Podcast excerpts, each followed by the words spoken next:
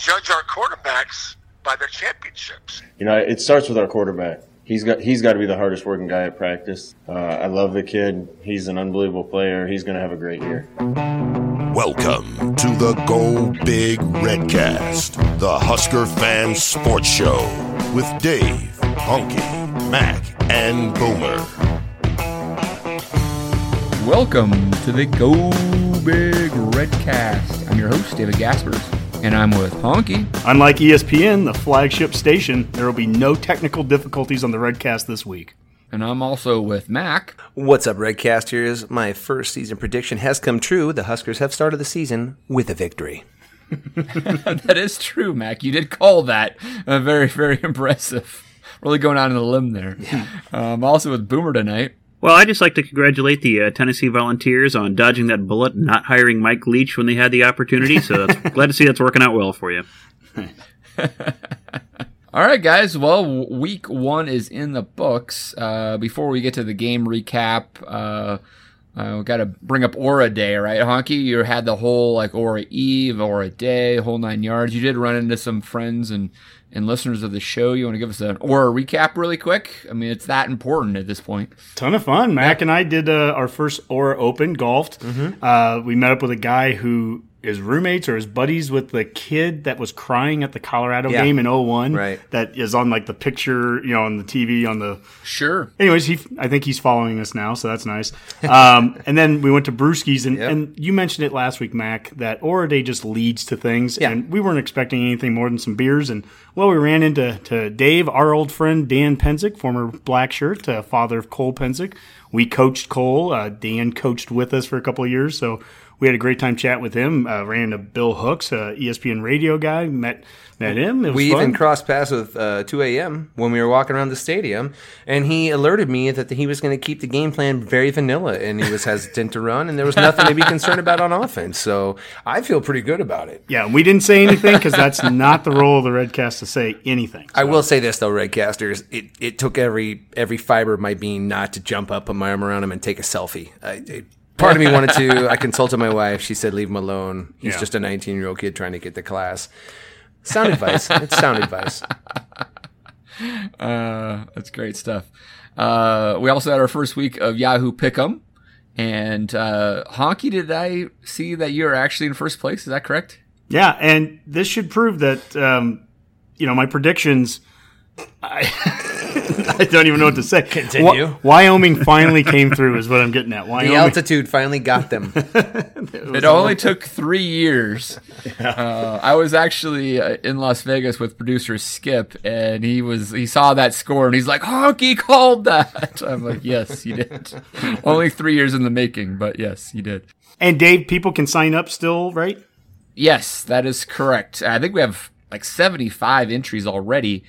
So it's great to see the interest from the Redcasters, but you can actually throw away the four worst weeks you have in the pick'em. So if you have not signed up yet, you still have a chance to join and win fabulous prizes and beat Honky. So fame and glory will be yours. Yeah, I'm also excited that we have the full Tom Shatel interview in this episode. We'll get to that here in just a little bit. Hopefully you've already listened to the NUCU rivalry show that came out a couple days ago. Had amazing fan response. Producer Skip really put a lot of tender love and care into that one. And we had some Tom Shatel clips incorporated into that. The full interview will be included in this show. So make sure you go back and listen to that NUCU show before the game on Saturday. Honky, I've listened to it myself, and it's a lot of fun just to hear us actually talking about that because it was a lot of fun recording. Yeah, producer Skip did an amazing job because I don't remember it sounding that good when we recorded it. So he did a great job putting it. He did a great job putting it together. And also, just we want to say thanks again to Tom Shatel. It was a ton of fun, Mac, getting a chance to talk with him.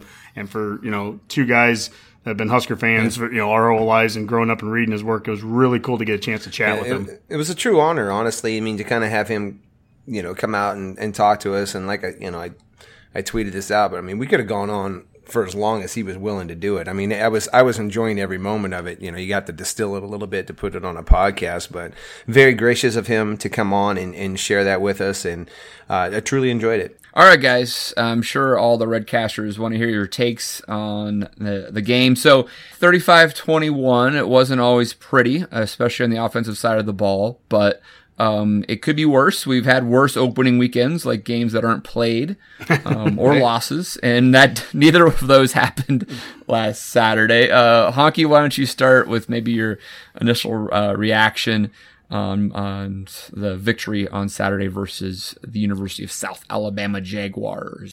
It doesn't take much. There's a reason why there's a show called Overreaction in this fan base, is because people tend to go crazy. I have a buddy of mine who's probably going to be listening to this, and he's a football coach out on the East Coast, and he knows as much football as I'll ever know. And he was already saying we're a 4-8 team in the second quarter, and I'm like, well, that's a little quick. You know, I mean, geez, we haven't even had a chance to score 3 non-offensive touchdowns, the first since 2005. We haven't even had a chance to do that yet. Let's get through a game. Let's get through a couple of games. There's a value in playing a first game in the season, and it's to get through a lot of these bugs. And you want to learn some of these mistakes now versus later. Was it perfect? Absolutely not. Was it as disastrous as some people think? No. I mean, in fact, it's really annoying. Yeah. You know, it's almost like that first snow of the year, and people are relearning how to drive in snow. And you're like, geez, man, you've lived here your whole life. How do you forget to drive in snow? And it's the same thing with the first game of the year. It's like overreaction city. I'm like, I just can't handle how this is unacceptable. I mean, they've been telling us what a great offense it's been all year. I'm like, chill out, man. Allow for a little improvement. I mean, first off, we won the game. So everything's intact. And nobody got hurt, so that's, well, Deontay Williams possibly, but nothing, you know, season-ending. So just chill out for a second, Husker fans. Let's take a moment, let's analyze it, and let's see what's going on here. But there is zero reason to overreact one way or the other, although I'm going to go on the other and be very positive. Well, I mean, you're right. Boomer, have you jump in here. I mean, it could have been way worse, right? I watched a lot of football this weekend, and Tennessee lost to Georgia State. Florida State gave up a big lead to Boise. Purdue is up on the road against Nevada. Looks like they had that game wrapped up. Gives it away. I mean, there's lots of examples, some really poor play out there. It could have been worse, right? Oh, it can always be worse, Dave. Yeah, that's just good advice to always keep in mind, Husker fans. It can always get worse. We should know that after, you know, a few seasons that we've had here. But just like Honky was saying, yeah, we had probably an underachieving offense, at least for what we all expected to see coming out in that first game. But that's where you saw the importance of all the other facets of the game step up. Yeah, we made fun of Minnesota this weekend for, you know, struggling with South Dakota State, that they needed turnovers, breaks, whatever to beat them. Well, they found a way to generate turnovers, take advantage of opponents' mistakes, and that's what good teams need to do. And Nebraska was able to do the same thing. If the offense wasn't working, your defense is able to step up, you know, make stops when they need to, generate turnovers, get points. Special teams is able to do so, and that's what it takes to win. It's a three-phase game. It's not just the offense or just the defense. So that's what you want to see out of a team. If one part's struggling, how can you pick that up? Stay in the Big Ten West, you have Iowa starting slow in their game. They turned it on in the second half. Minnesota struggled. Purdue lost. And then you even have in the East, like Michigan State, I think they beat Tulsa 28-7, right? There's just some middling games there. Hockey on the opposite end, and Mac, maybe you can join in here on from the I don't know, porkiness of college football. You have teams like Maryland, and Penn State and Wisconsin just dominating in the first week. And some people will probably oversell that. Oh my God, Wisconsin's really good this year. And, sure enough, you know, game 2 may be completely different. It's just, it's hard to read a team off of one week, right? It's impossible. I sent a tweet out on the other night, and it was about power rankings off of week 1. And I'm like, power rankings after week 1 are stupid. You're either 1-0 or 0-1. That is all. Yeah. Like, I mean, they're really, I wouldn't read a whole heck of a lot more into it. What I wanted to read from the team after the game was just kind of where are they at mentally. And this doesn't feel like some fragile team right now. There was nobody that seemed overly concerned. I would watch Frost on the sideline. I wanted to see his demeanor throughout the game, and it didn't matter if we were up 14-7, 28-7, or 28-21. He wasn't changing as the game went on. He's cool. He's calm. The team follows that. But you know what? If you can learn things from this game can absolutely be worth it. I don't know what Wisconsin necessarily learned by going up 20 or 49-0. Nothing against going up 49-0, but I'm not sure if they learned as much about themselves in that game, and that might come back and bite them in the behind in a closer game later this year, because they're going to have closer games. They're not going to beat everyone 49-0. I hate to break that to Badger fans. That is correct. So, Mac, listen to the Frost press conference. He talked about being a little schemy, I believe was his term. Do you think that's just coach speak, kind of putting the blame on himself a little bit? He was also, very blunt with his comments to Adrian Martinez, and that he, didn't have his best day. What were your takes from the presser, I guess? I think Frost was as surprised as the rest of us as how the offense performed. I don't, to be honest with you, it was an execution issue. I mean, that's kind of what it seemed like. It was a rhythm issue. It was a weird game. It lacked flow throughout the entire time, and it would just sort of permeated throughout the entire game. The second half started weird, but also good. The special teams and defensive touchdowns. People talk about like, well, if you took this, it took a special teams score to get ahead and a defensive touchdown. I'm like, as if that doesn't count, as if that's not part of a game. It's like you can't count or rely on that. It's part of the game. So if it causes you to win, it's a win. So does he look back on it? Maybe we just didn't have a good feel for what South Alabama was going to do. I'm not that terribly concerned about it. Nobody got hurt. We were kind of playing with our one hand behind our back with Mo Washington not playing the first half. And then in the second half, we've got a new center in there. And it's just a matter of getting flow. The first game, Honky, I texted during the game, like, this is why first games are important. I'm not going to put a lot of weight on it. I wouldn't have put a lot of weight on us blowing them out, just like what you were talking about Wisconsin. If we 56 points on these guys and the defense struggled, I would be just as concerned. The fact of the matter is, I don't have any doubt that what Frost can do and what this coaching staff can do with an offense and what Adrian can do as a quarterback. And I was really happy with how the defense showed up and super surprised with the special teams showing up. So to me, it's a net win. And on the win-loss column, it's a total win. So the panic to me is a little early. No, Mac, that's a good take.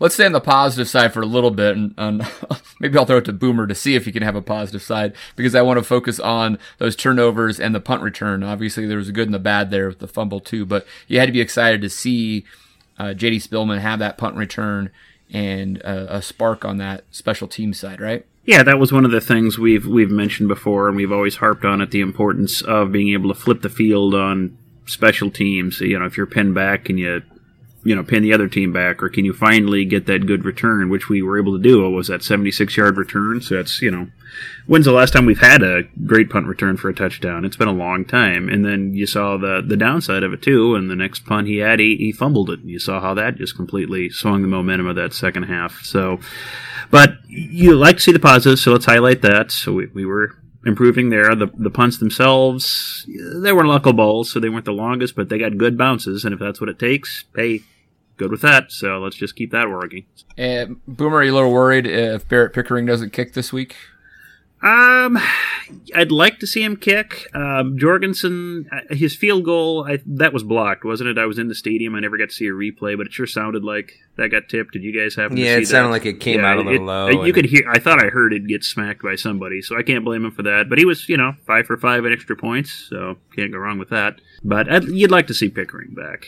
Honky, if I was more on the negative side, like your buddy in Virginia, I'd be looking at the issues with Cam Jurgens at center and the high snaps, which seem to get the offense a bit out of rhythm timing-wise, right? A lot of that stuff, Adrian has to reach for the ball, and his handoff isn't as smooth, and all those type of things, and just generally the offensive line play. If someone was coming into this season and they're doubting some of the lofty predictions for the Huskers, they would look at that offensive line and say, I don't think it's ready for primetime quite yet.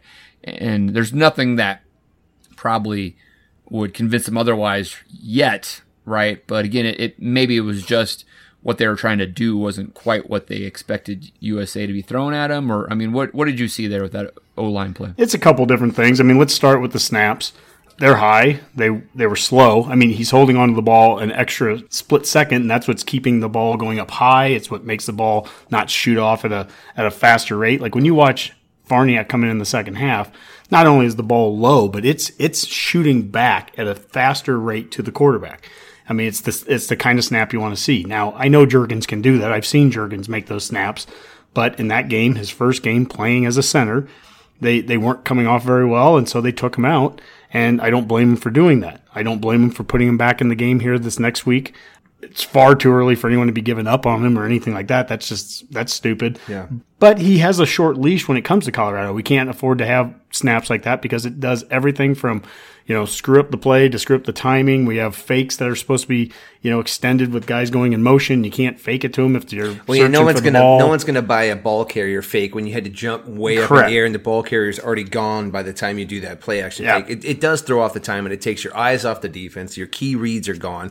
It is a big part of what our issues seem to be on offense. What I would tell people to chill on is I can go back to 1996 and I can go to Aaron Taylor in game 2 at Arizona State. And we have 3 safeties in one game. The record for an entire season was 2 by Nebraska prior to that game. So we had more safeties in one game than we'd ever had in a season. And people after that game were calling for Aaron Taylor's head at center. They were calling for Scott Frost's head at quarterback. Amon Green was getting too big at running back, and he looked sloppy out there. And I think 96? Yeah, 96. And I think Amon Green did okay for himself. I think Frost turned it around, went 11-2, and I think Aaron Taylor went All-American that year. I'm not saying that those things are going to happen for these guys, but let's at least give them a couple of games here, right? As far as the offensive line issues go, quite honestly, I didn't see some of the same offensive line issues that I'm hearing other people see. Well, we just aren't hitting guys as hard, or we didn't get the push. No, you know what? We had a numbers issue at times. Yeah, because there was flat out a numbers issue. And anyone that watched a video from Fox Sports this weekend of Urban Meyer breaking down the spread offense and the RPOs, he talked about the advantage of a spread offense versus the old I formation is that it's about a numbers game. Exactly. And our numbers game were off this last week, and Frost was the first one to talk about it in the press conference. He goes, and he goes, that's an area we have to get better at. Number two, they were really packing the box. Said that after the game, but watching the tape, you can really see it. I'm not sure we were in the right stuff to take advantage of it. Mo has the quickness and elusiveness sometimes to bounce them and get outside and make somebody miss and outrun some people. So he was able to make a couple plays. But Diedrich's capable of doing that too, and we have other backs that are. So we just got to do a better job as a coaching staff. If you want to watch a play about push, watch the play where we got under center on 3rd and 1 or 4th and 1, one of the two, and we just went right up the gut, and we had no problem pushing them. Those same walk-on guards and that same freshman center pushed a defensive line 5 yards back. So there's push. It's a confusion that a lot of Husker fans, I think, are going to have. This offense isn't about necessarily push. It's about getting the ball to where the defense is not. And I feel like if there was a frustration on my end about how the offense was running, it seemed as though the decision-making on that was a little off. It seemed like a couple times, and I don't know if they're design reads, I don't know if they're design handoffs. I'm not trying to make a judgment on that, but don't get it twisted. The ball's not supposed to go where all 8 defenders are. The ball is supposed to go to the other direction. And so the offensive line gets bus-tossed on this. So there's 8 guys for them to block at sometimes. And the ball probably should have popped wide and probably will as we go forward. So, yes, maybe you didn't see a push, but do you really even understand what they're trying to do? Quick answer, no, you don't. Well, so the snaps are high. We can all see that. Maybe a little bit of rhythm, a little bit of timing, a little bit of communication with the offensive line. There's that. But I'm not willing to field the whole, we can't get any push yet. One other thing about the snaps, and then I think we can put the snaps thing to rest. Right after the game, we got some questions online, and people were asking about, snaps and what can you do and how can we fix this? And I know this sounds boring, and maybe this is the old coach coming out in me, but I just said reps. Repetitions, real live reps in practice against live defensive players, game-type conditions, and you just keep repping the guy. And that sounded boring as heck until I heard Frost say the exact same thing Monday during his press conference. I think with Cam, it was a matter of not getting reps. He missed quite a bit of training camp, and I suppose it's like shooting free throws or any other athletic movement. If you've done it a million times, it's second nature, and we're certainly going to be taking a look at it and working on it. But I've personally never been a center, so that's one area of football I don't know a whole lot about. When the last time your center played a football game, he was a tight end. Yeah. You're right. Maybe reps would be an issue. And it's the equivalent of, and Frost brought it up. He goes, it's like basketball shooting a free throw. There just becomes muscle memory, and you just get good at it the more you do it. So let's, instead of benching everybody, which is what Husker Nation likes to do. We have to bench somebody the second they do something wrong. How about you coach them up? In fact, this staff has done pretty well. If you looked at last year's team that started 0-6 and has gone 5-2 since, I think the staff has shown the ability to improve and make players better. Let's let them continue to do that.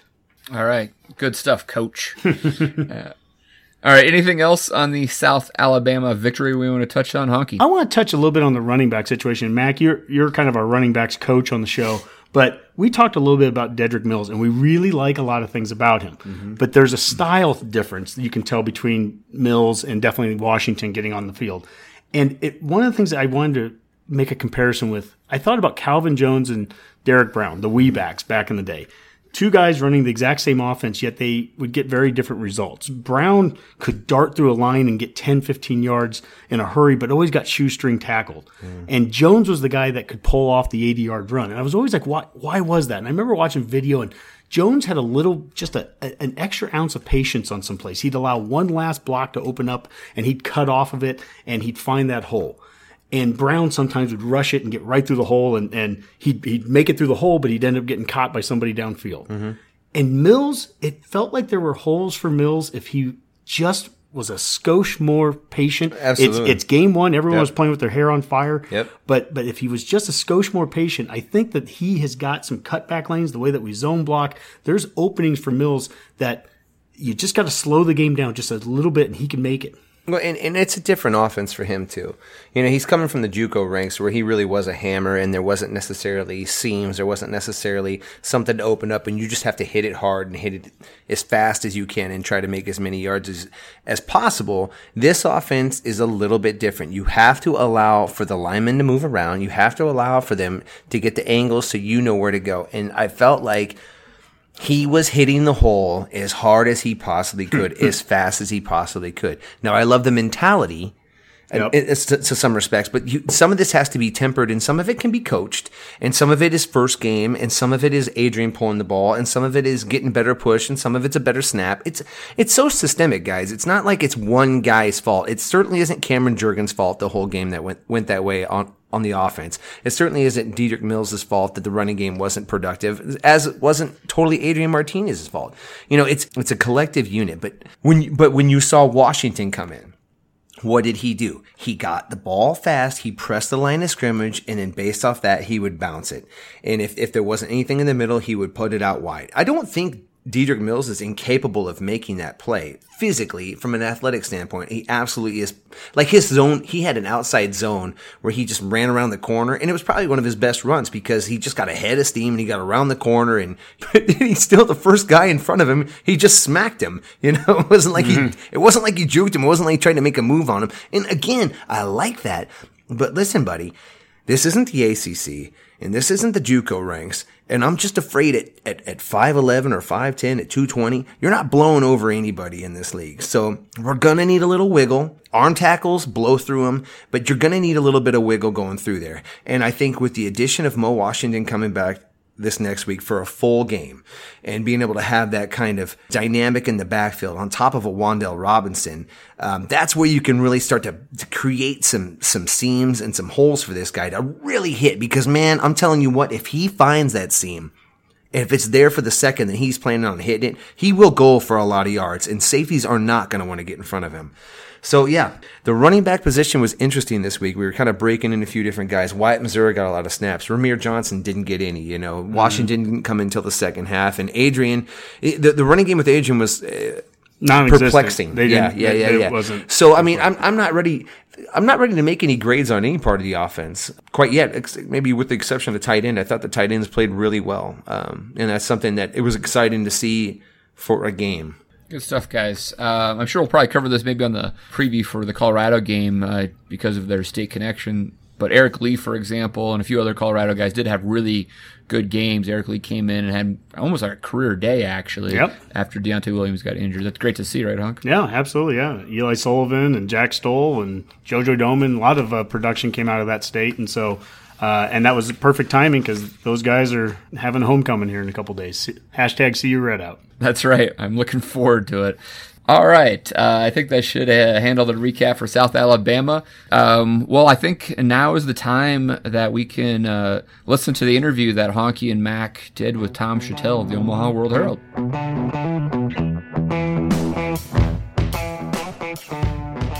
Welcome back to the Redcast. And as Dave mentioned, this is kind of an honor tonight, Mac. Absolutely. We have Tom Shatel of the World-Herald with us. Welcome to the Redcast, Tom. Hey, guys, the honor is all mine. Not that you need an introduction, but Tom is the World Herald's lead sports columnist. He started in Omaha in 91, and he's covered just about everything that you can imagine, and you can follow him on Twitter at Tom Shatel, OWH. Tell us, how did you get started in this? How did you get to Nebraska? And obviously you're still here, so I think you kind of like it. Yeah, well, I decided a long time ago I don't want to do math, but I'm now 61. When I was 13, I knew I wanted to be Oscar Madison. I liked to write. I loved sports. I was too slow and I couldn't jump, so I ended up where a lot of the guys who can't do that are up in the press box. So I always wanted to be a sports writer, and I knew early on I wanted to write a column. I wanted people to read my column as that was sort of the thing I wrote after my class. What do you want to be when you grow up? Because I wanted people to read my column as they're having breakfast. So I don't know if people do that, but it'll be 28 years this Sunday. It's been great. My background is I grew up in San Diego and Kansas City. Went to school in Missouri. Between 76 and 80 would have been the 2 years of Alan Orfeo, 2 years of Warren Powers. Mm-hmm. All right. My first game in Lincoln was the last game of the 78 season. I've written about it ad nauseum, and people get mad at me because I write about it too much. It was a loss. But that's my first game at Memorial Stadium when Nebraska lost to Missouri, and an absolute thriller under gray skies, cold temperatures. The week after, Nebraska fell and beaten Billy Sims in Oklahoma. So They had everything on the line. They lost. I fell in love with the city and the stadium and the fans, whole atmosphere. I thought, one day this would be kind of a cool place to work. After college, I worked at the Kansas City Star for 10 years, covered the Big Eight. My beat was Missouri, KU, and K-State sports. I covered a lot of really bad football, but I covered a lot of great basketball. Right. I became a college basketball fan then in the 80s when it was Billy Tubbs and Johnny Oregon and so forth. But I got to cover the Orange Bowl every year, so I saw a lot of Nebraska, Oklahoma Orange Bowls. I got to know Switzer very well. Got to know Tom as well as you can know him. I used to know Milt Tenopir. I used to come up every summer and do a story on Nebraska's offensive line, and I fell for Milt. I got to go to his office and over lunch hour and interview him. So this job came open in the summer of '91. Mike Kelly, who's since retired, was a sports editor and sports columnist, and decided to go to Newside for whatever reason, and thank God he did. Wow. And the job opened up. I had some connections up here because I'd been in the Big Eight, and voila, here I am. Yeah. And I thought, I'll be there for a few years. I'm too big for Omaha. I'll be here. I'll be there. And before I knew it, I just fell for the city, and then I literally fell for a Nebraska girl who grew up in Valley. I met her at an old sports bar. It was called Polly's. It's no longer there. Home of the College World Series. So then you get married, you have kids, and the next thing you know, it's been 28 years. Right? That's awesome. No kidding. You mentioned that 78 game. I mean, Missouri was having some success with us back then. I think that was the third time in a row they beat us in Lincoln. And then, of course, we have to turn around and play Oklahoma again in the bowl game. That's an interesting first. Back then Missouri was giant killer. They would they would win at Notre Dame and win at Nebraska, and then they'd go home and lose to KU or Iowa State, and then they'd fire the coach. So they They always had talent. They just never get it figured out. But, yeah, my first opener was 1991. I believe Nebraska played Utah State. We talk about last year's opener. That game in 91 was delayed for an hour with lightning. And the fans were, I don't know if it's just Nebraska fans, just like to hang out in the rain. but they didn't leave the stadium. And they tried to clear the stadium, and the lightning was over the downtown. And so the game, they came back and they finished the game. But I remember that my first column was about quarterback Keithan McCann and how he had just won the job. And of course, back then we didn't email, so people actually had to write a letter. But I remember getting letters from people that week, you know, don't give up on Mickey Joseph yet, McCants, you know, don't, you know, you know, you came in, you just got here, and you know everything and all this stuff. So it was great. I loved it. I've gotten feedback ever since. The four of us, Dave and Boomer, they're not on the show tonight, but we're in our early 40s. We came from Columbus. We graduated Columbus Scotus and Columbus High in the mid-90s. So we grew up kind of in that era of Husker football, 80s and 90s. I can remember my senior year going to study hall, and everyone in Columbus, you had two papers. You got your Columbus Telegram, and you got your World-Herald. I delivered the Telegram. Oh, yeah, and that's how you would get your – I mean, that's how you'd find out about the recruit that we just got, and you heard his name for the first time would be when you'd open up the paper, and that name was there, and you never knew him. Today, you know about these kids 3, 4, 5 years before they sign even. It's just really – it's amazing how that's changed. But we've been reading your work and admiring your work literally since back then. Lee Barfnick, Eric Olson, a number of those names. Oh my goodness! Yes, so, it's been a great run. We've had many good road trips together. I don't know if I'm going to announce this next week or not, but I'm going to stop traveling for. It's by my request. It's been a great run.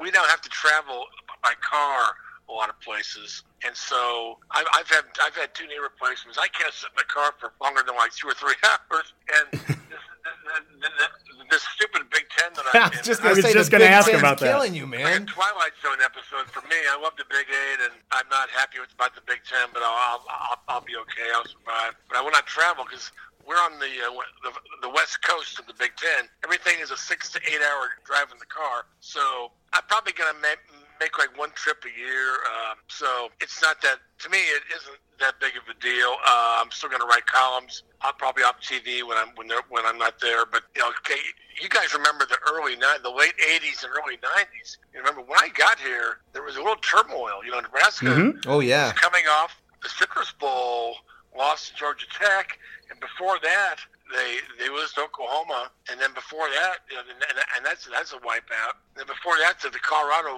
come back in the rain in the fourth quarter. So you know, people were, you know, there was a lot of soul searching going on. I couldn't win a bowl game. Yeah, that was the thing I was gonna say. Not to mention, you can't win a bowl game. Those are big. And so I was gonna ask you guys. Do you remember back in 1991? Did you have any? I mean, nobody could have guessed what was about to happen in the decade. I mean, Nebraska seems so far away from being the dominating force in college football that they turn out to be. It's I just think it's interesting because you couldn't have expected that to happen. But now here we are in 2019, and we kind of expect something big to happen, but we're not sure what it is. Yep. So has there ever been a time like this in Nebraska history where – but back in like 68 or 69, they had no idea what was about to happen. And so I think, are we jumping the gun?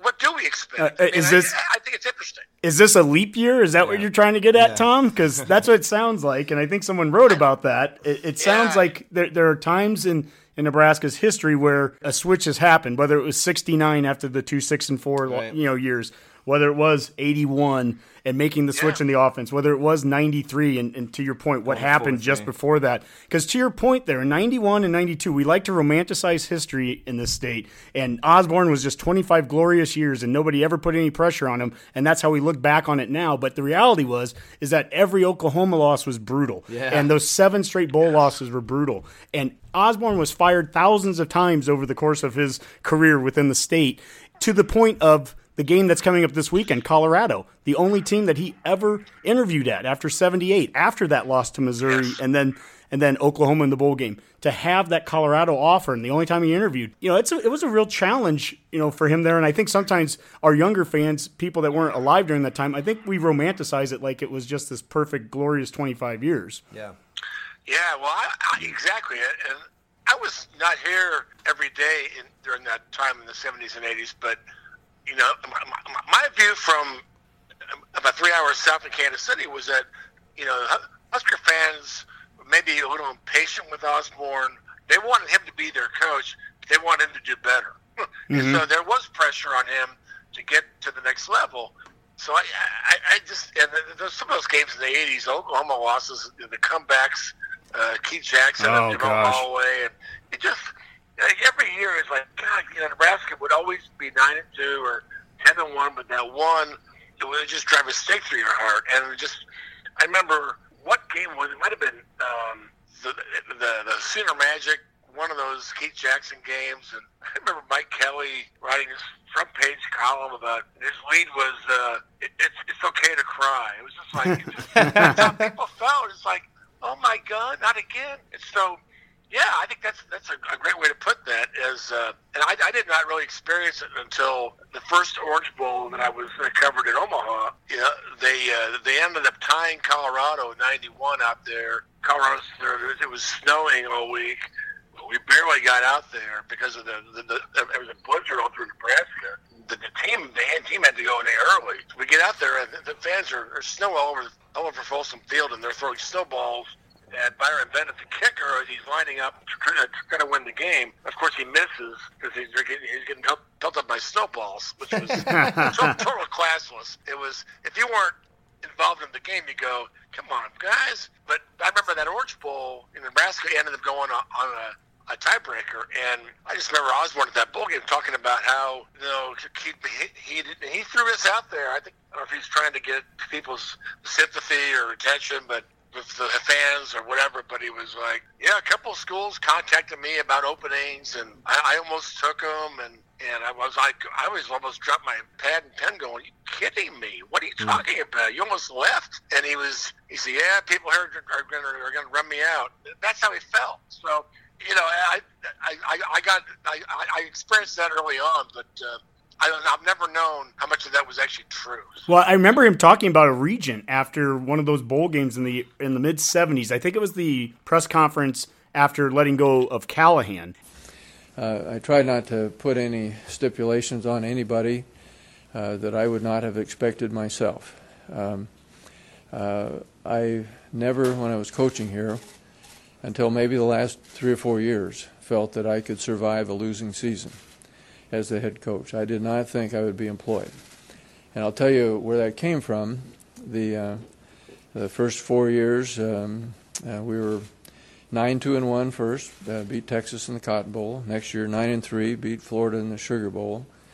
The third year, we were 10-2, tied for the conference championship, lost to Arizona State in the Fiesta Bowl. And then the fourth year, we ended up 9-3-1, beat Texas Tech in the Astro Bluebonnet Bowl.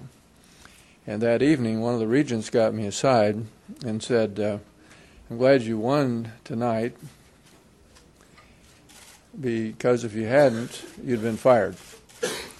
And I gathered there had been some serious conversation about my future at that point. So that was 4 years, about 77, 78% winning percentage. And yet that was the nature of the deal here. And so, believe me, I would not expect anything from any coach here that I hadn't experienced myself or didn't believe would be applied to me as the coach here.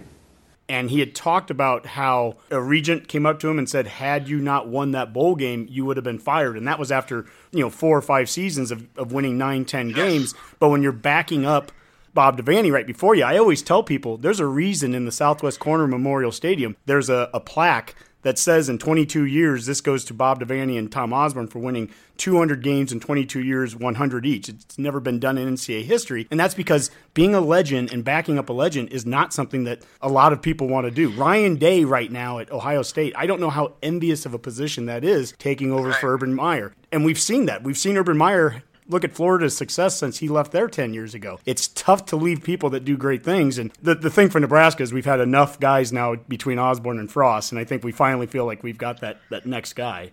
Absolutely. Yeah, it's fascinating, isn't it? The history of it, and you know, why did Bob Devaney stand by his guy? Well, it was his guy. That's why he did, and he took the heat. But he was Bob Devaney. He could take the heat. He could go into any Elks Club or Legion Club in the state, and they'd all bow down to him. So, you know, these days, you know, the AD isn't going to do that. So, you know, timing's everything. Tom got time to figure it out.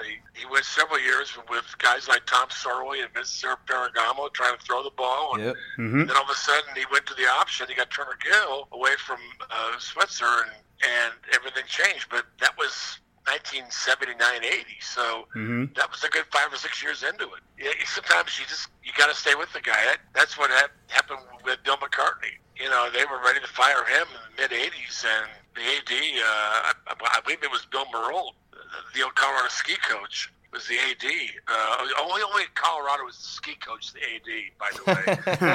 But he stayed with them. I'm not sure that they could afford maybe to pay him off, but they gave him another year, and I believe that was the year he beat Nebraska. It was 86. They upset Nebraska there, and that was like, I remember covering the Big Eight going, whoa, I don't think anybody saw that coming. So that was sort of the beginning of this Colorado-Nebraska thing that I really don't like very much. I'm not going to Boulder, and I'm really not that sad about it. I love Folsom Field, but I don't like the atmosphere around the game. I just think it's not about football. It's not even about rivalry. It's just about being mean. I don't know if you were down for the game in Lincoln last year, but some of that to me from the Colorado fans I talked to, it almost seems like it's a memory of a grudge that we're going to try to ramp up anyway. But it doesn't seem as, it wasn't with my interactions with them as genuinely evil and hateful as it tended to be. I wonder if some of that's gone away. But I'm with you. The trip to Boulder, that's going to be interesting to see how that goes. Well, there's a lot of Husker fans going, and they certainly don't care about what I think on that. They're going to be happy, and just be careful with those Nebraska license plates out there. But, but no, I think I wrote about this last year when we were McIntyre was the coach of Colorado, I believe, and you know they were asking him about that's an important game, but I mean he couldn't speak to that. He had no idea. He didn't. He's in the Pac-12. He's trying to beat USC now and Oregon, and this Nebraska thing was a memory, and I wrote that there's a generation of Colorado fans and Nebraska fans who don't remember why everybody was so upset. Right, why do we hate Nebraska again? Tell me why. But it was a ploy by Bill McCartney to raise his program up, to get them focused. For sure. Mm-hmm. And it worked. It was brilliant. It just went over, he took it too far. He went over the edge with it, and I never liked that.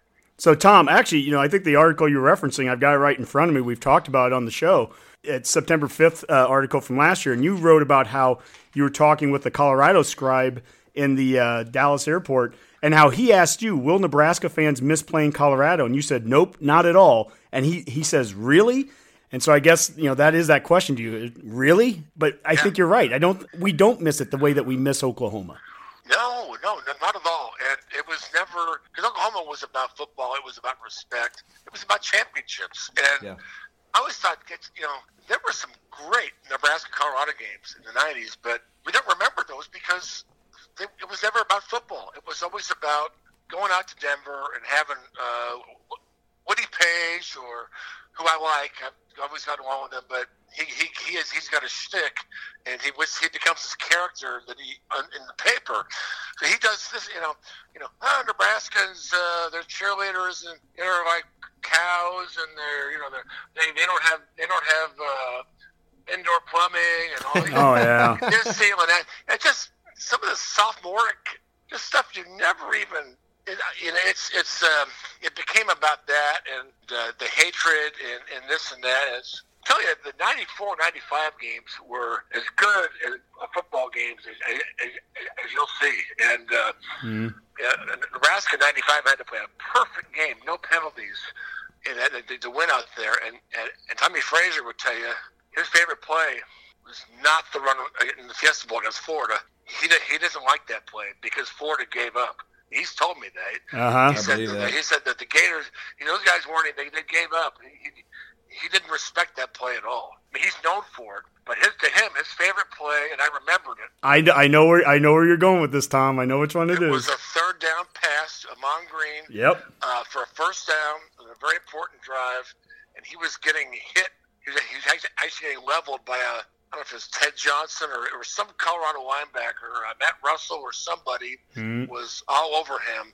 And he held the ball and I completed the pass as he was being sacked. Yeah. And he said that's his favorite play. I've never seen a quarterback take a blindside shot like that. And it looked like he looked down at the guy hitting him. He's like, well, I'm going to throw it anyway. And still complete it, and then I'll go down. It was such a strong play. I mean, it's about as good as that picture of the charging buffalo and Osborne just pointing the other way. Right. You know, it's like, I'm not really that worried about you. Yeah, you should just – and Dave on the show, Dave and I were at that game in 95. I was also at the disaster in 01, but that 95 one, we were still out in line waiting to get our tickets. We were students, and we got tickets in the student lottery, but you didn't get the ticket until you got to the game.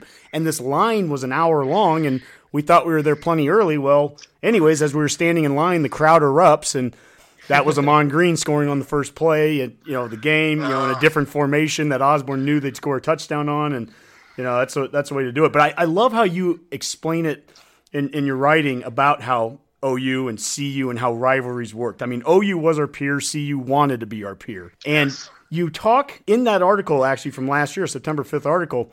You talked about how there are different kind of rivalries. You talked about it was the uncomfortable rivalry, the forced rivalry, a gimmick rivalry. And I think that's an interesting kind of way of talking about it, because Nebraska fans, right now it's Iowa. They're not our rivals. Or when it was K-State for a couple of years, they're not our rivals. Or Mizzou wasn't our rivals. We were always trying to just find the next Oklahoma. And the reality is it is okay to say there are multiple rivals. They're different. Michigan and Ohio State is different than Michigan and Michigan State, but they're still all rivals. Right. Oklahoma and Texas is different than Oklahoma and Oklahoma State, but they're still rivals. And Nebraska, we haven't found that next Oklahoma, that respect one, that peer one. But I think it is okay to say we have a bunch of rivals. Maybe we would have had we been competitive in any of them, because I think Wisconsin could be that, just how they've been. But we're not holding up our end. Well, if it's about being competitive, and that's always a thing to be with competitiveness, because look at Michigan, Ohio State right now. Michigan could not be less competitive. They've lost 14 of 15, I think, the last I heard. But that rivalry transcends that. Nebraska and Oklahoma, over the course of Osborne's 25 years, it all went in stretches. You lose the first 5, then you beat them in 78. You lose a few more. You have that success in the mid-'80s. Then Switzer wins 4 out of 5, and then Osborne destroys the rest. It wasn't a back-and-forth year-after-year thing, but it was just the games meant so much every time they were played. Yeah, absolutely. There was a chance for those to happen, but Colorado was like, I'm going to go up to the big bully and pick a fight. And you have to take the bully down to get his attention. And while they did, they won in 89 and 90. And that was it, right? Until 2001, they didn't win. So people were just upset that Colorado was basically so mean about it and would basically trash people, just like, come on, Nebraskans want to talk about football. Nobody in Colorado wants to talk about Colorado football. Which is why they're actually perfect in the Pac-12 with all those AFC West and National League West cities where it's about the pro sports. So the Big Ten thing is just going to take a while. I'm not sure there's ever going to be a true rival because, to me, you have to play for high stakes. And Nebraska hasn't played for high stakes in forever, so that needs to change, and I think it will. But will it be that way every year, and will it be the same school? I don't think. I mean, I think you could argue it's going to be hard to say it'll always be Wisconsin or always be Iowa. To me, that Iowa-Nebraska thing right now is kind of a Twitter rivalry. It's people are on there. If Iowa, some guy from Iowa says something, or there's a story about Iowa, Nebraska fans will jump on the comments. And make and start poking fun at Iowa's lack of championships, and then if I've posted columns about Nebraska deals and this and that, and then I'll hear from the Hawkeye people about these guys are all delusional again. So I mean that's kind of where Nebraska and Iowa have not played for anything meaningful ever. Yep. So if that happens, that'll get started, but then you kind of have to keep it going. So I'm not sure if we're ever going to get to that point. You know, when Nebraska joined the Big Ten, we thought, well, there's all kind of possibilities for these rivalries, but rivalries don't work unless you win. And Nebraska hasn't won. So I really think the Big Ten will be embraced a lot more when Nebraska is winning, and you know the games are bigger. So but who knows? But I hate to mention this guy's name, but I don't want anybody to get upset. But I talked with Sean Watson. You remember the name Sean Watson? You remember that name? Like, I thought you were going to say Buki. No, this was back when he was Bill Callahan's right-hand man, the coordinator, whatever, quarterback coach, so on and so forth, like 05 or 06. And we were just chatting one day at practice, and I said, Sean, you know, you were at Colorado in 01. I said, what happened in that game? Can you explain to me how that happened? Because, I mean, it was an avalanche. It was. Oh, man. It was brutal. I mean, it was Chris Brown every play. And going for 20 yards, and the tight end open every play. I said, "How in the world?" I mean, that was a good Nebraska team. They beat Oklahoma. They were ranked in the top 2 or 3. I think they were 2 or something like that. Maybe they're number 1. I don't remember. But he said, "He goes, it's a great story." He said, Gary Barnett was the head coach, and for the previous 3 or 4 years, he said, you know, we. Drove him crazy. He couldn't beat Nebraska. So he said that Barnett, for the previous 3 years, spent every day on Nebraska. He spent part of every day on Nebraska, where he would study. He'd break down their film. He would look at something, you know, what they did last year, their schemes, their personnel. And he said for like 3 years in a row. And sure enough, and he's right. 99, Nebraska, I think, won in overtime out there. It almost lost. And then the 99 team won the Big 12. Well, they were going to blow that. They hadn't won that game. So that was close. And then the next year, I think Josh Brown had to hit a field goal at the buzzer to beat Colorado in Lincoln. So every year they got closer. And then Sean said in 2001 that the dam broke. He said they just had them pegged perfectly. So. But that 99 game, guys, tonight, I think we're going to write a lot about this, the anniversary of the last conference championship year. That was a hell of a team. They hadn't lost to Texas in Austin, and at the end of the year when they pounded Tennessee in the Fiesta Bowl, they're probably the best team in the country. But that my favorite play, one of my favorite plays of all time. I don't know if you remember this or not. When they were in Boulder, they had the lead, and then Colorado came back, and it looked like they were going to blow it. And I remember one play where they just had to hand off to kick field goal and win, and someone's called for a pitch out to Dan Alexander, and he bobbled it and fumbled away. And so Colorado was going down like they were going to win, and I'll never forget this. I can't remember who the running back was, but Mike Brown, safety, went in and literally stole the ball from his running back. He wrapped us. He went in. He didn't tackle the guy. It was one of those classic.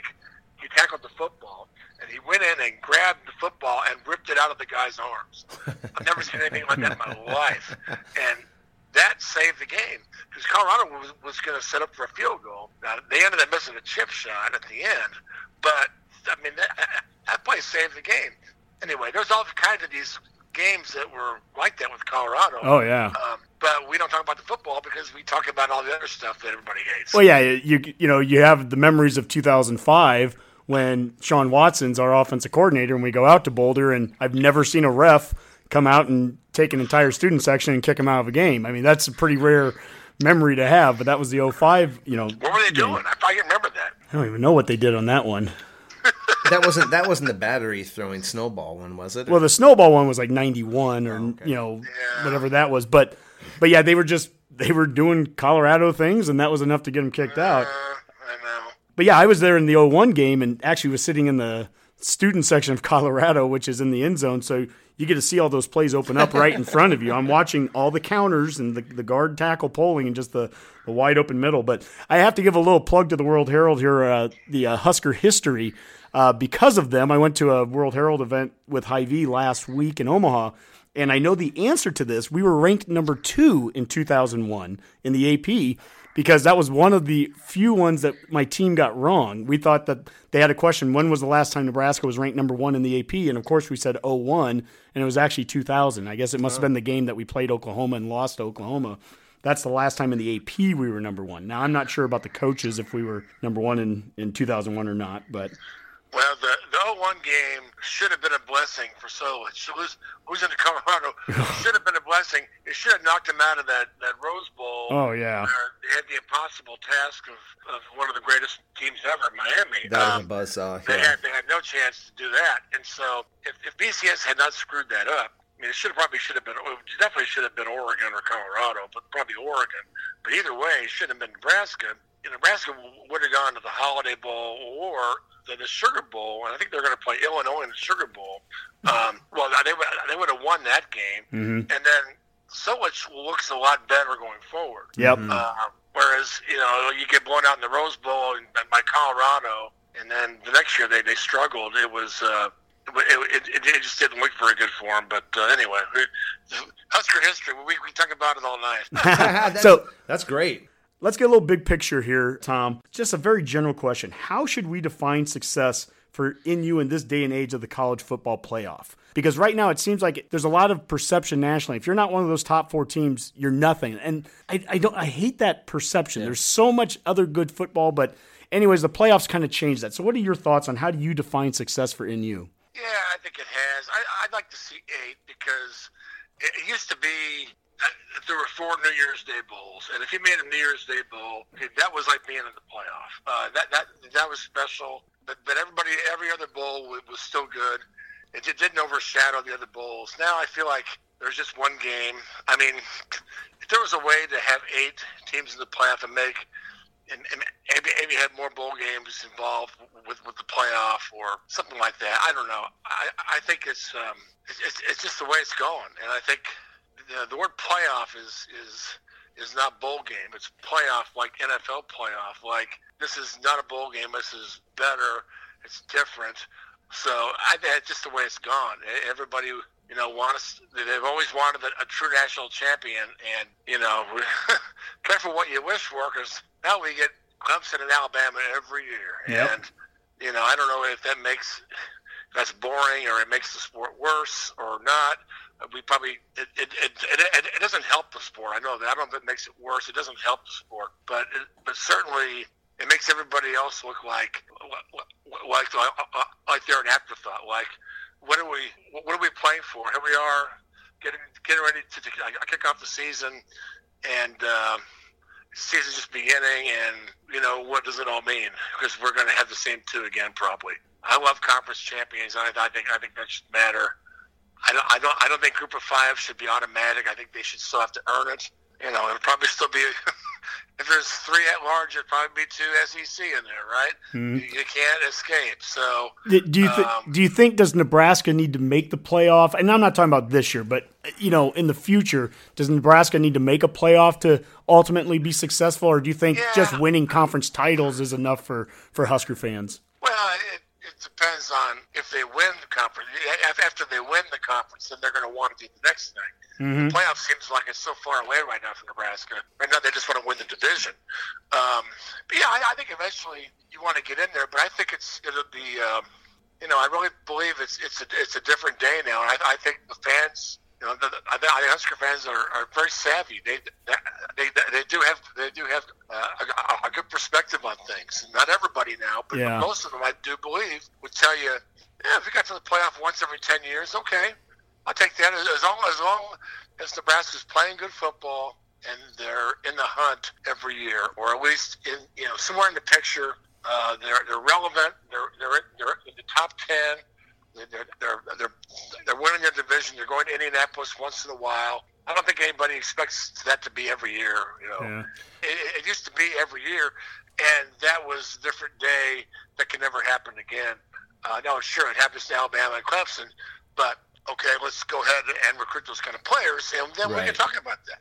And I always hesitate with the "it can't happen here," only because it has, and. I just believe that Nebraska, I don't know what it can happen again means. I don't know if we can win, 60-3 in 5 years like we did in the 90s. But I do believe that if anyone, Coach Frost knows the formula that does work here. Well, and there are formulas that work at places, and what works at Nebraska I don't expect to work at USC and vice versa, or even at Alabama. But getting that walk-on program, recruiting in-state kids, developing players, Husker power, all of those things, and then sprinkle in your Adrian Martinez's and your Maurice Washington's and your national guys.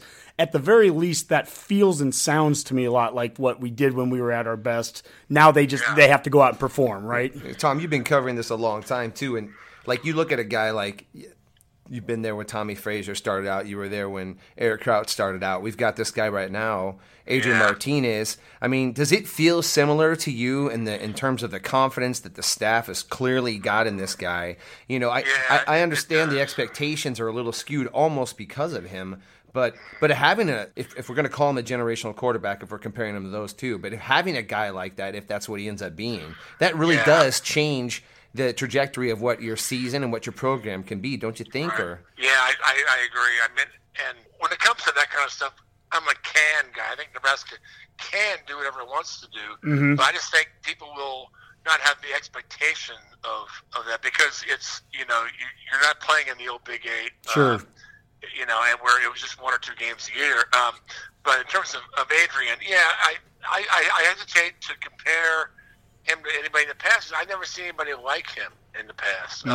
He's so big, and yet he's mobile and fast, and he's got a better arm than anybody. I don't remember. Turner Gill might have had the best arm, but then you're talking about guys like Crouch and Frost and Frazier, who could run the option better than anybody. But this guy is every bit as, in terms of a runner, he's got moves, he's got acceleration. He's elite as a runner, at his size in particular. Yes. That's the thing that makes him strange. He's very strong, but his feet are smooth, and he's got really good explosion. He's an unusual talent, and to have him at our quarterback is just kind of crazy to talk about. And you barely get any pushback when you say how great he is. It's like, it looks pretty accurate. I mean, I throw this out there, and I don't mind doing it. I think you can make the case that he could be the greatest quarterback ever in Nebraska. And Scott Frost has said the same thing. But he's got to have jewelry. He's got to have rings. And we judge our quarterbacks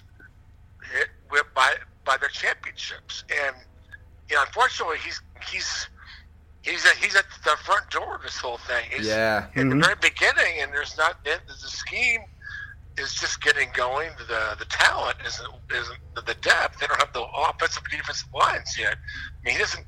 You know, these guys like Gill and Frazier had Allen Trophy guys in front of them. They had Heisman Trophy guys, you know, handing off to Heisman Trophy winners. I mean, he doesn't have that. Yeah. So, in lieu of rings, though, Tom, do you think he could be remembered if he gets some hardware?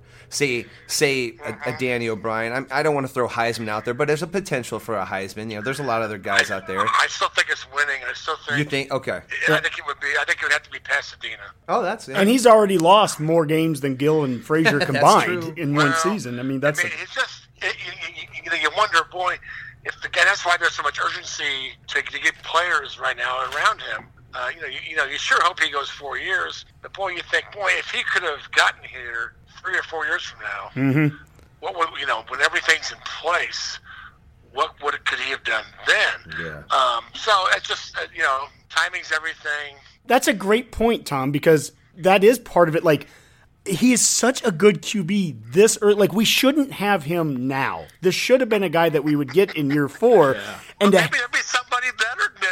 Maybe he'll lead to something else. Well, and I love the fact we have him now. It leads. But that is an impact he could have later on if he goes on to the NFL and proves that he's a decent prospect. That changes the narrative across the nation that what Nebraska can do with quarterbacks, and that could lead to more. Well, yeah. But I think he's special. I legitimately think he's special. And Frost's history with quarterbacks speaks for itself now. One thing I wanted to mention about expectations real quick, because it's really interesting. Fans' expectations change the second you start to change as a program. I can remember Husker baseball in the mid-'90s. We're about ready to close it down like Iowa State did. And, you know, most fans would be like, if we could just win a couple of games. And then all of a sudden you start making – you know, conference championships. You get to the College World Series, and by the time you've done that once or twice, well, geez, Van Horn can't win a College World Series game. You know, people's expectations change immediately as the team does, and that's the thing too. I mean, Tom, you're a history guy too, and people that sit there and is Nebraska a blue blood or not a blue blood now because we've lost some games? Every program's gone through what Nebraska's gone through, right? Yes. I mean, Alabama between Bear Bryant and Nick Saban, they had a little bit of Gene Stallings, but other than that, there was some embarrassing Mikes at the head coaching position, right? And even 10 years ago or 15 years ago, the top programs in the country, USC, Texas, Florida, recruiting hotbeds. These guys will never be bad again because they trip over five-star kids. Well, guess what? Coaching matters too. And Nebraska, that's the thing that we've harped on this show so much about. Coaching matters so much, and we feel like we finally have that coach and staff in place. Mac, you've talked about it, that we have an identity. We're recruiting to an identity. We're doing the Husker Power stuff, and all of that matters. And that's Nebraska's secret sauce, because it makes no sense for Nebraska to be the winningest program since 1962. It still doesn't. We were the smallest state in the country to have a Power 5 school, other than now West Virginia, thanks to them. But we were the smallest state. It makes no sense what we did for all those years, but it was because we had the best people out there. And the people matter. And when you do things long enough and you do things right long enough, the wins will start to come. I agree. Fantastic. I appreciate as much as Honky does over here your time. I mean, honestly, I know we've already gone over, but you brought up Milt Tenopir one time, and me and Matt had the honor of having some drinks with him one night, and it was kind of the same deal. It's like, if you can get Milt going on some stories, man, just sit back and listen, because his wife ended up calling him to tell him to come home. But I'm like, whatever you need, Milt. No, I'll go get that for you. You know, it's great. So this is just kind of this for Husker fans like the Redcast is, man. This is fantastic. Thank you. Well, let's do it again. I had a great time. We could do an entire show on Tenopir, trust me. Yeah. All right. We'd have to have a couple Bud Lights to do that. Hey. Amen. Amen. All right. Well, that was a fabulous interview and really gets me excited for this Saturday's game. Honky and I obviously are going, and we'll be there with producer Skip, so I'm really looking forward to it. I was able to watch the CSU game with producer Skip actually on Friday night. And Boomer, you caught some of that game too as well? Yeah, I was able to watch that. Not in the comfort of Vegas or anything like that. But yeah, I watched the game as well. And some of it, I think it's in some degree was almost kind of the opposite of our game. You know, their offense was able to click and churn out yardage and score points. Their defense, however, you know, did have a lot of questions. They gave up, over 500 yards, I believe, to the Rams, if I remember correctly. And 500 yards. Yeah, that's a lot of yards. So they were able to generate quite a few turnovers, so similar to us. But, you know, the defense was a big question for them, and I know just kind of reading some of the Colorado news afterwards, that's kind of one of the big concerns. You know, watching the game, they had trouble containing outside. Was one of the big takeaways I saw. Colorado State could, get to the outside, which seemed to be where we were having our greatest success when it came to running the ball. So I think that does present some opportunities for our offense to try to right things, after watching that game and seeing what worked for us against South Alabama. That's my exact take, actually, when I watched the game and then saw some of those stats. I mean, Colorado State is not supposed to be very good this year. I don't know where they'll end up in the Mountain West, but they are picked at the bottom and went 3-9 last year. They're not very optimistic in Fort Collins about this team or the future of Mike Bobo. But they looked every bit as good as CU in the first half, and even in the second half, they were kind of going back and forth. They had a turnover, as Boomer mentioned, that made a difference, where CU was able to get a two-score difference and were able to kind of keep that and finally get it to three. But CSU was having a lot of success moving the ball, and it's interesting. It's the exact opposite here. We have Nebraska struggling in week one with an offensive-minded coach. Colorado, you look at the score, and they won by 3 touchdowns, and they score 50 points, but they have a defensive-minded coach who gives up 500 yards, right? Exact opposite of what Mel Tucker would want, right? Mel probably would have took the Nebraska stat line and think, well, that's what I imagine we're going to be doing in the future, where I think Scott Frost would have took the 500 yards of offense that CU probably generated and think that's how his offense should work. So it was just the opposite day in many ways. Honky, you got to be thinking about the Nebraska defense and how are we going to defend CU here. We have a very experienced quarterback, Steven Montez, who has a very good arm, good touch, not necessarily a runner, but he's a big guy who is athletic. And you have one of the best wide receivers in the country in Laviska Shenault and his teammate Katie Nixon out there. A good running back, it looked like.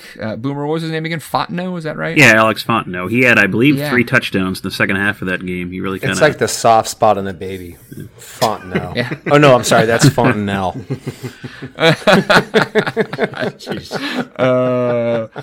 Well, anyway, I mean, I think Eric Schneider has got his hands full with the Colorado offense. But again, I just don't know how good CSU was on the defensive side of the ball. Sure. Yeah, I mean, we spent, obviously, the majority of the beginning of this show talking about our offense versus South Alabama for all the obvious reasons.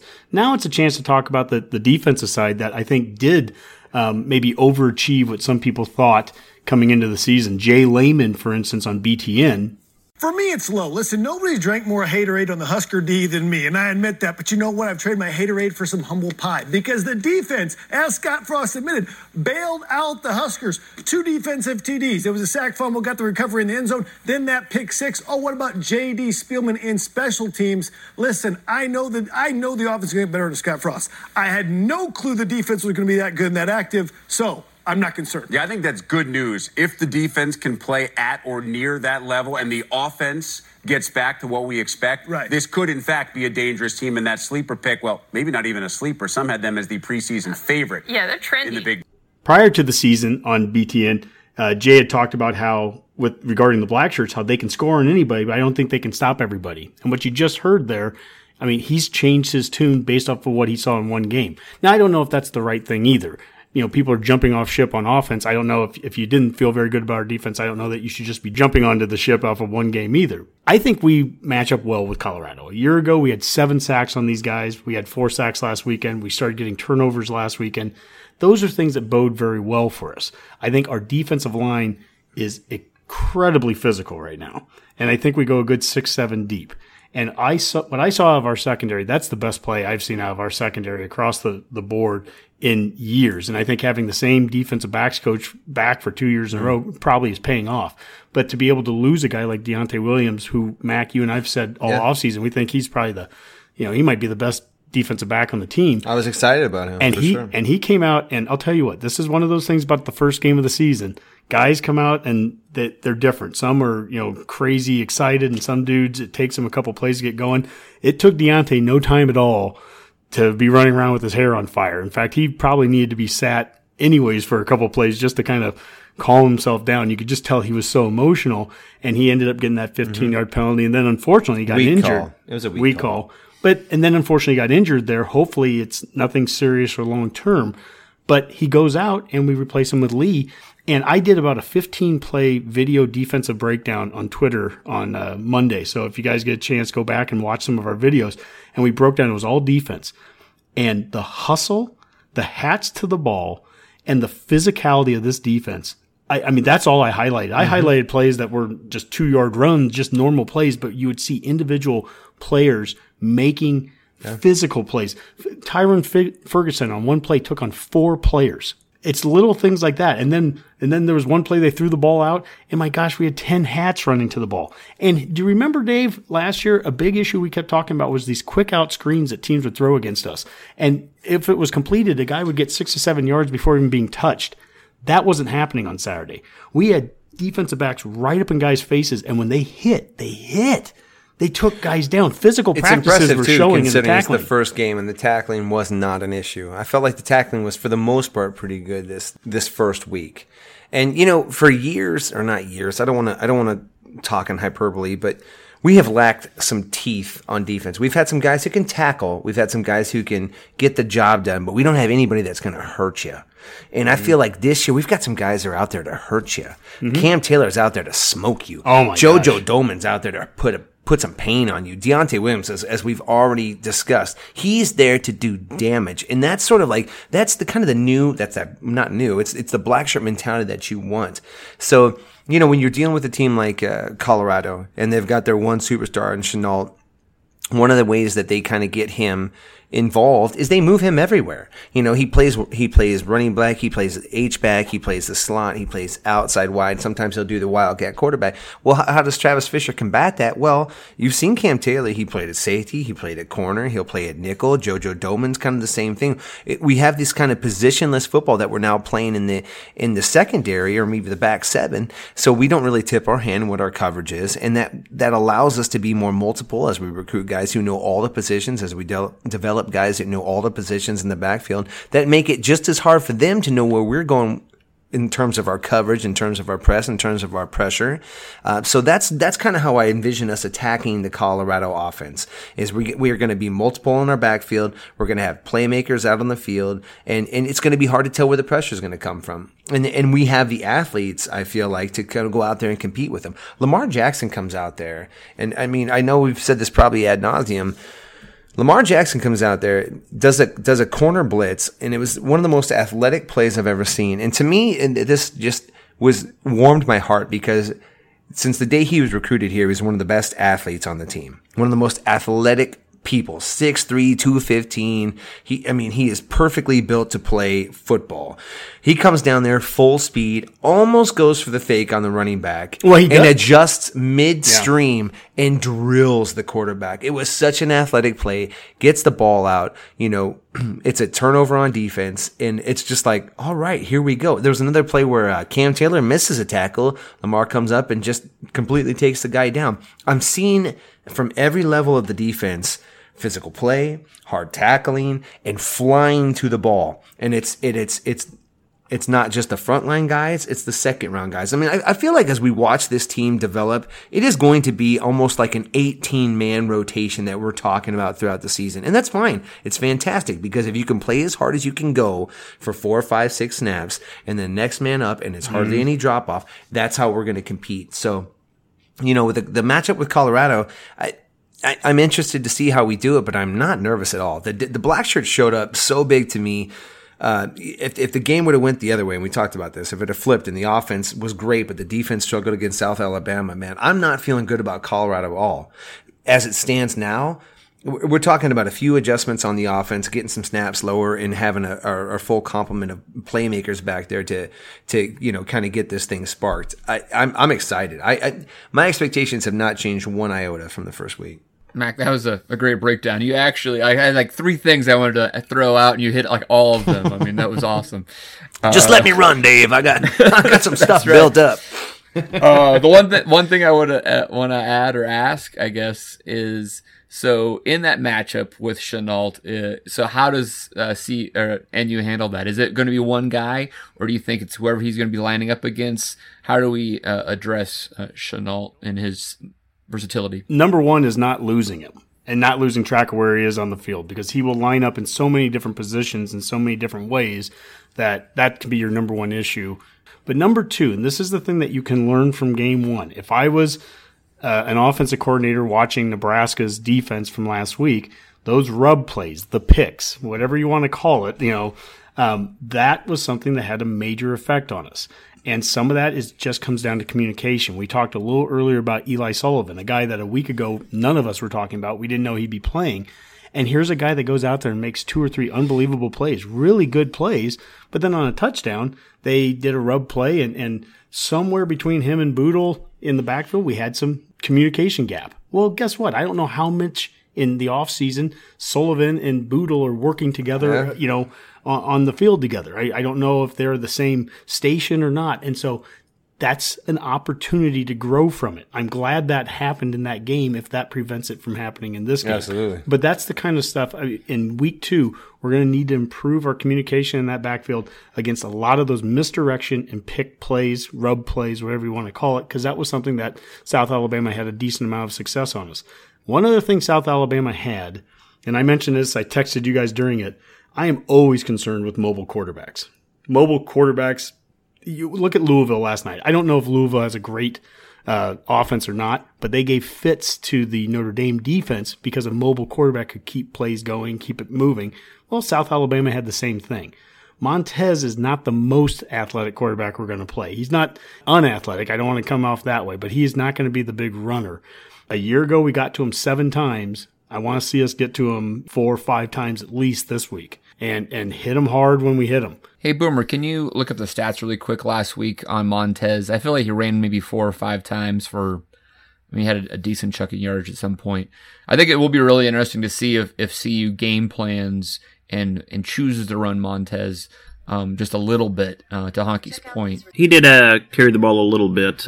He had 5 carries for 39 yards, so he did run. Interestingly enough, you know, their lead receiver wasn't Chenault in that game. It was actually Tony Brown actually was had more yards. Yeah, Chenault didn't have a classic day, actually, overall. You're right. So that was interesting. Anyway, I think Montez can run if they so chose to do so. He's big enough and athletic enough. It's just he's a pass-first guy. So it'll just be interesting to see how CU approaches that. One more thing, going back to the defensive back unit and the amount of turnovers they generate and everything like that. Travis Fisher is becoming probably one of my favorite assistant coaches on the staff. And one of his best qualities is his ability to speak plainly. You know, he has a way of presenting something that might sound either cocky or too direct for most people to hear and absorb, but the way he phrases it, his demeanor, he's just like, oh, okay, well, that's fine. But one thing he did put to rest, and I'm super, super grateful, is that we will not be doing any kind of turnover anything. And I don't mean to be the get off my lawn guy, but as far as like trends in college football, I would just as soon avoid not alternate jerseys, you know, not, you know, commitment videos. I would love to avoid this turnover celebration on the sideline. It brings attention to an individual versus a team. You know, it's just not necessary. I mean, Colorado, I think, has a turnover robe. So do they really? They really do. I'm not joking. It's like a boxing robe. And yeah, they do. Yes, Colorado fans, if you plan on listening to this, that is incredibly lame. It's so copycat and so bush league. The fact that your fans put up with it just speaks to why that stadium's going to be half red.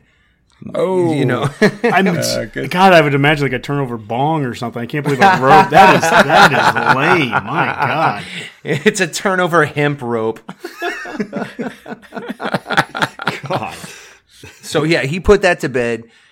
I'm super excited for the secondary, man. They came out balling this last week, and you know, Eric Lee coming out, Colorado guy going back home, Doman going home, even Sullivan, he's a Colorado guy. Heck, you know, if things go well, McCaffrey gets to go play. It's going to be fantastic. A couple things I do want to mention here, Dave. The inside linebackers, the hustle of Hannes Miller and Barry. We highlighted several plays where they were making tackles towards the boundary, running 30 yards sideways and getting to a receiver. There was one play where they got 15 yards on us. It ended up getting called back on a penalty, but they get 15 yards on a play. But the guy that makes the tackle is the inside linebackers, both of them hustling 35 yards across the play. And if they didn't make that tackle, the guy could have gone for a touchdown. Mm-hmm. And in the past, that's what would have happened. Well, getting hustle.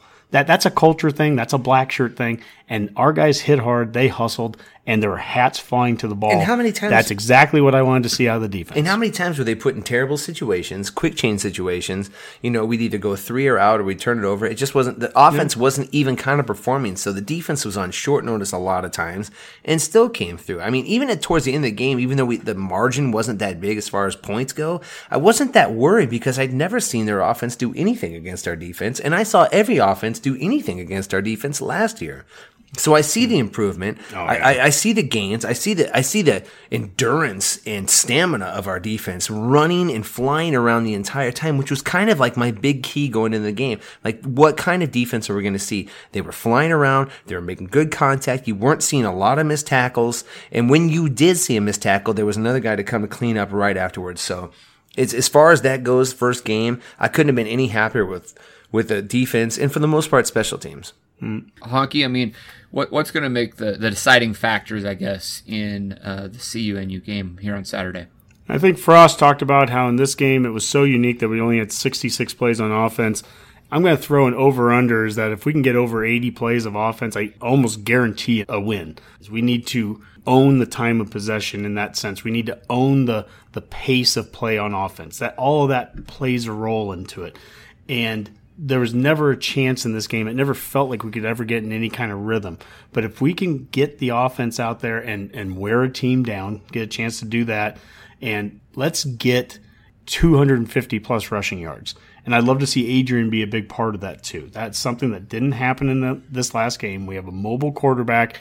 For whatever reason, we really didn't see that mobility last week, but we know it's there. Let's get it out there. If we see that mobility out of our quarterback, we're going to have a very successful offense this weekend. We're going to score enough points. And defensively, it's turnovers and sacks again. I think that's the two things I want to see. We had 7 sacks last year. Do it again. Sure. Boomer, you want to add anything here? Keys to the game? I think Honky hit on the big one that I wanted to hit again. Turnovers. You look at both teams' performance this week. The big difference, I think, for both of them was the turnover margin. I think Colorado ended up with, +4, I think, in the turnovers against Colorado State, and that made the difference even with all the offense. So, yeah, if we can do the same and limit the damage we give, the hand we give to Colorado to do damage in the game, I think that's going to make the difference. Boomer, to that point, I was just thinking of the CSU game and watching it with producer Skip. So I'm going to throw this to Mac, but could you do me a quick bit of research and figure out, by chance, if we know who the refs are for the Nebraska-CU game? Are they Pac-12 refs? Are they Big Ten refs? Did we bring the Mountain West in? Oh, yeah, I'll have to look into that, because I know they were Pac-12 refs for the Colorado-CSU game, and that was a bit of a contention there from Bobo. So exactly. Producer Skip is convinced that the Pac-12 refs are just atrocious, and you watch those games, and there's just some odd calls. Mac, your keys to the game? Offensively, my keys to the game would be I want the ball to come out fast. If we're dropping back to pass, I want that ball out there pretty quickly. It seems like last week Adrian was waiting for things to break open, or we just weren't sure where to go with the ball. If we're seeing the ball come out of his hands pretty quickly, regardless of rush, that's a very good sign. I mean, obviously the high snaps, but the high snaps just ruin rhythm. And just, that's the thing I want to see the most. I want to see rhythm on offense, the ball coming out quickly. Defensively, I just want to see us flying around some more. I just want to keep, when we hit, here's the thing. Last year we had tacklers. Last year we had like a Dedrick Young. He'd make tackles. He would get in there. A Freedom would make a tackle. I want some guys that hit. Oh. We've got some guys that now are bringing the wood, and that's what I want to see. I want you to get done and go, I don't like running over the middle with these guys because they're smoking me. I want Doman to go in there, or Domon. I'm not sure, depending on who you're listening to announce the game. I want us to inflict a little pain on these guys. All right, well, let's actually do the game predictions now. We kind of forgot to do that last week, so let's make sure we get it in this week. Honky, let's start with you. What's your prediction for the NUCU game? Well, I've talked a lot about how this #CU Readout Week is important for Husker Nation. It's important for the program. I feel like we lost our mojo in Boulder back in 2001 when we lost 62-36, and I think we're going to get that mojo back this week in front of a sea of red, in front of 20,000-plus Nebraska fans. Dave, producer Skip, myself, and a whole slew of others I know are going to be out there. So we're going to get that mojo back, and we're going to flip the score on them. Nebraska 62, Colorado 36. 36. That is the 2001 score. Boomer, you want to be so bold as that? I don't know if I can ever be quite as bold as Honky with his predictions. Let's see. I am in first, Boomer. That is true, yeah. Altitude, not quite as high as Wyoming, right? So that could play. Hey, did you hear how Frost was asked about the altitude, and he made a whole point about it. It's not a big deal. Players don't talk about it. They don't think. Big deal. Not a big deal. We're in good shape, Boomer. So we're in good shape there, so I like that. I'd like to think the offense is going to perform better, a little more time. Like you said, repetition, snaps. Let's say Nebraska 41, Colorado 35. Should be exciting. All right. Mac, that sounds like a pretty good score. What are you thinking? Well, at minimum, Maurice Washington gets 2 touchdowns, Wandell 3 cumulative. I don't know if they're going to be all kick returns, wide receiver, or running back. So I'm mid-40s. I'll say 48 to 21. 21. And garbage 21. We're going to kill Colorado. We're killing them. All right. I like it. Yeah, we haven't talked a lot about Wandell. He did have a very good first game. Considering the offense really didn't produce that many yards, I do think he has probably a big play, a highlight-type play, probably as well as Mo Washington. All right, I think I'm in the same ballpark as Mac and Boomer. I'll say 45 to 28, somewhere in that neck of the woods. So feeling good about it. But we're just going to have to let it play out, and I'm going to be looking forward to celebration of a victory on the road that I have not seen since 1995. For Dave Gaspers to be the Husker fan that he is, despite the numerous road losses this guy has seen. Oh, yeah. Oh, my gosh. Where have you all seen losses? I don't think we've appreciated enough. Minnesota. This one's for Dave. Three championship games. Yeah. Conference championship games. Yeah, it's just a laundry list. This one's for you, buddy. Let's get you a win. Wisconsin. Let's get you a win. Wisconsin, Michigan State. Ohio State. I don't even want to talk about that one. All right. Well, I don't want to end the show on that. So let's turn this to a positive, guys. We are going to see a victory on Saturday. I'm going to see a victory on Saturday. I'm really looking forward to having a great time. Not only hanging out with Honky and producer Skip, but all the Redcasters that we hope to see out there in Boulder. All right. And then let's get out of here with some parting shots. Let's start with Mac.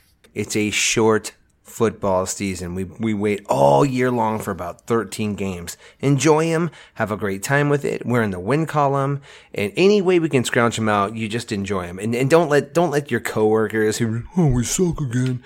Don't let them bring you down. They're a waste of your time. We are not the podcast for you folks. Yeah, when that happens, just listen to us again for a second time to get your mojo. Or jump on the Husk Guys Twitter feed. They're of the same mindset. Don't be small, Husker fans. Don't be small. All right, Boomer, what do you got? Well, I just wanted to give a shout-out to the staff of the stadium that actually handled the graphics and the big screen and the ribbons. They really upgraded everything inside the game this year. The big screen can do split screens now. The ribbon gives you all sorts of information like, good descriptions after the play, yardage gained, who had the ball, who made the tackle, drive charts, all sorts of stuff. There's now a TV timeout countdown clock, so you can see how much of your life ESPN is wasting. So I think they really did a great job of adding to the fan experience inside the stadium. Cell service was great, so good shout-out to everybody there. They're really doing a good job of trying to make the attending a game in person great. The fan experience. That's what it's all about, right, Dave. Excellent. And Honky, why don't you get us out of here? Dave, you've mentioned this in the past, and I think this is really important. I can't wait to get out there and see you guys in a couple of days. # see you read out. But, when we're out there, let's be cool. Let's be cool as fans. There's no reason. I think that the Colorado AD sent something out about asking his fans to be civil. I don't even buy that garbage. I've been to every stinking stadium in the Big Ten, damn near, and I've been to every damn near Big 12 one, too. Damn near. I don't even buy into this stuff about not being civil. We're going to go out there. We're going to have a blast. We're going to talk to a ton of Colorado fans, and we're going to talk football with them. And if they don't want to talk to us, then we'll just move on to the next one. We'll find someone that will. But if they step to you. I know. If they step to you, put them down. You got to put them down. We'll just step around. Put them down. We'll step around and find someone else. And that's the point, is that this is a good time. This is supposed to be college football, a ton of fun, and we're going to have that, Husker fans. It's going to be awesome. Speaking of that, Redcasters, send us your photos as you're crossing into Colorado on your drive. Send us your photos of your tickets, because there's a lot of talk that, Colorado's saying that there's not as many people going there as they're saying. Well, send us the photos of your tickets. We'll you don't have to show the actual seats, just the top of it, but we'll post those. Also, Husker fans, as you go out there, just do one edible at a time, waiting to see if it hits you before you do the next edible. I mean, just be careful with that stuff. They'll trick you. They'll say, "Oh, if it hasn't hit yet," just be careful with that. This Colorado fans, they'll play these games with you. Just wisen up. Sound advice from Mac. Last but not least, before we get shut down by the FCC or whoever. I want to thank Run the Ball Guy, who gave us a positive review on iTunes for our Colorado series podcast that we did. Keep them coming. Give us good ratings and all that. We really appreciate it. And go Big Red. That's a Go Big Redcast. # see you right out.